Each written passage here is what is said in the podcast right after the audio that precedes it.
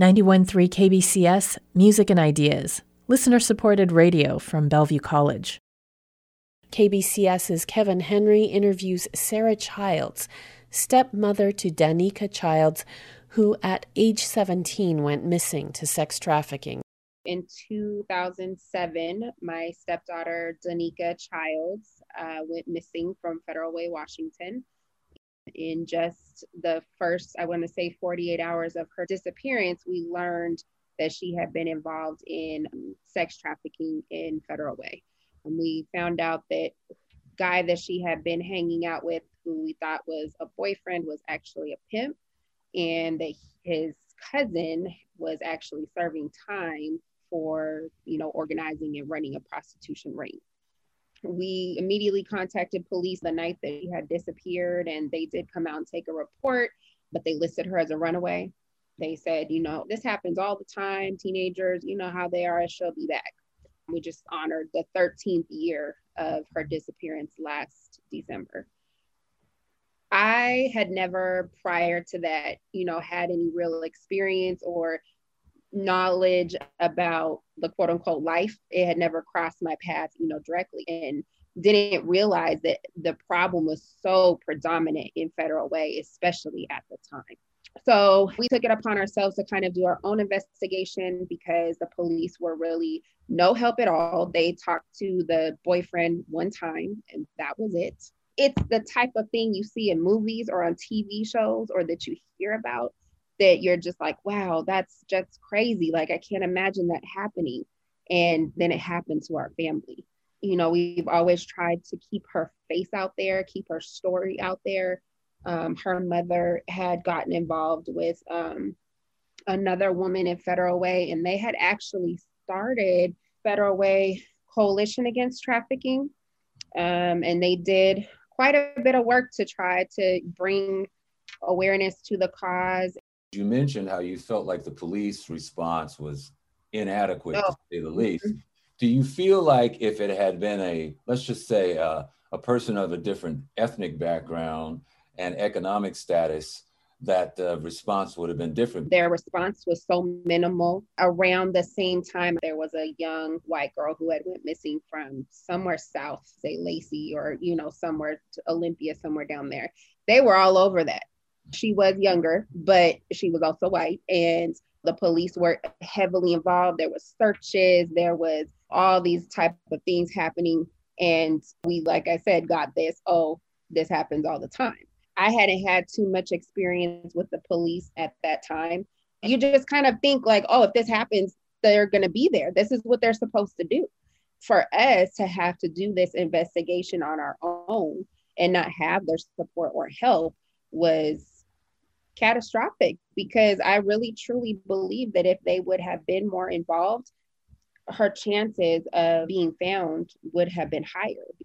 During our investigation, the mom and I would kind of do all the background work. And then my husband and his best friend would go out into the streets and talk to people. They were going to strip clubs with her photo. They were going to every motel on Pac Highway with her photo, everything they possibly could, what the police should have been doing. And at some point, there was some word that maybe she was in Las Vegas. So we tried to, you know, contact Las Vegas police. And again, it was just one dead end after another. There was mm-hmm. not even, in my opinion, any compassion. It was just like, this happened, she'll be back. And it's like, I, I really wish we could talk to them now and say, it's been 13 years. And so, how are you dealing with it today? I mean, in the present time, is is there any activity going on in regards to still trying to find out any information, or I mean, where are you at, kind of emotionally and psychologically? My kids are older; they were one and three when she went missing, and now they are um, 15 and 17. To have it be that they are now hearing stories about their sister that they never met is really heartbreaking and it definitely changed the way that I parented my daughter. Even before middle school, I was so overprotective of her, just terrified that she would get wrapped up into that lifestyle or that somebody would befriend her when I wouldn't be able to protect her. And especially because they lost their dad two years later from cancer. Mm. So then you have typical factors. You have a young girl, she doesn't have a father, you know, she has a single mom, we're, you know, struggling financially, all those things that you then find out those are that's what the pimps prey on. They prey on girls like well, that. Well, yeah. You know, what kind of advice could you even give to parents? Because when I was growing up, it was like I could ride my bike all over the neighborhood. The, big thing was just be home by dark. Right. And we didn't have cell phones. Right. You know, so I couldn't just call up if there was an emergency. But the, right. the climate, the danger was was so minimal compared to what it is now. And then you've got right. the internet, you've got TikTok and all these yeah. different, you know, platforms where the uh, traffickers and pimps mm-hmm. reach out, disguise themselves as mm-hmm. as teenagers to to yeah. other teenagers. What advice would you give to parents? My daughter just started high school and I definitely learned that I was very overbearing because like I said I was scared and that wasn't the way to go. So being, you know, extremely overprotective and not kind of giving your child that space I think just causes them to rebel and would actually push them more, you know, more into you know befriending someone that is not safe or healthy. I think being open and communicating with your kids is probably the number one suggestion that I have. I talk about her story as much as I can. I try to use whatever opportunity I can to share her story. And for example, I'm in a Facebook group called the West Seattle Moms um, or something like that. And every year, you know, I would share her story like on her birthday and on the day that she disappeared. And, you know, you still have moms that are commenting, like, oh my gosh, I can't believe this happened. And it's like, yes, this is real. Like, this really happens. Even just talking to your teenagers about the fact that this is real and it does happen instead of just shoving it to the side and pretending like it's taboo, you know, to even discuss it.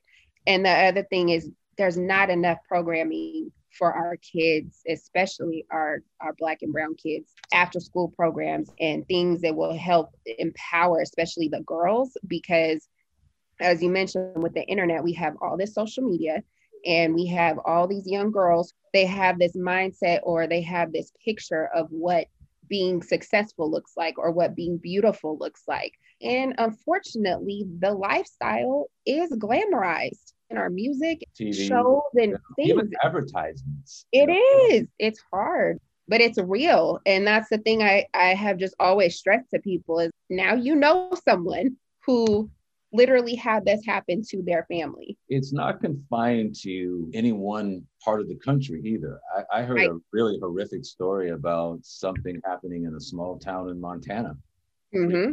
And you're thinking, oh, Montana's safe, you know, it's it's not a lot of crime, things like that. But it only takes two or three or four people to right. go anywhere. And and again, you know, there's teenagers in Montana just like there are in mm-hmm. Federal Way. Yes. So and you know, the other thing I think you you kind of touched on is that I think that there's so much peer pressure, mm-hmm. you know, mm-hmm. to want to belong and yeah. Especially as you mentioned, if you have a teenager that doesn't have a father or they have low mm-hmm. self-esteem and mm-hmm. and they are manipulated by somebody who can groom them and see that in right. them and see them as being more vulnerable. So I think if you can build, and this is boys and girls, self-respect, right. self-esteem so that you can withstand and you if somebody's pressuring you into sex or whatever drugs mm-hmm. or whatever it might be you say no Right. You know, because it, it's very difficult though if you want to belong.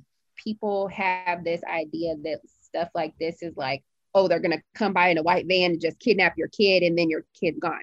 It's not like that. It's like simple every day, like you said, this grooming stuff. You have a young man and and this, you know, young lady, and she thinks, oh, he's great. And in the beginning, she he's wining and dining her and pampering her and everything. And then things change. That's the story that you hear over and over again from the, the survivors and the people who have been in that life.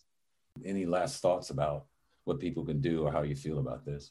You know, even if you have kids that are grown and out of the house or you don't have kids or whatever the case may be, it's a very real problem in Seattle. Seattle has been known to be one of the top hubs for it. So I think educating and getting involved. We really have to work on programming for kids so that they can feel empowered and they can feel good about themselves and have those characteristics to be able to recognize when someone is manipulating them and to be able to say no and walk away and have people that care about them and they know that they can count on.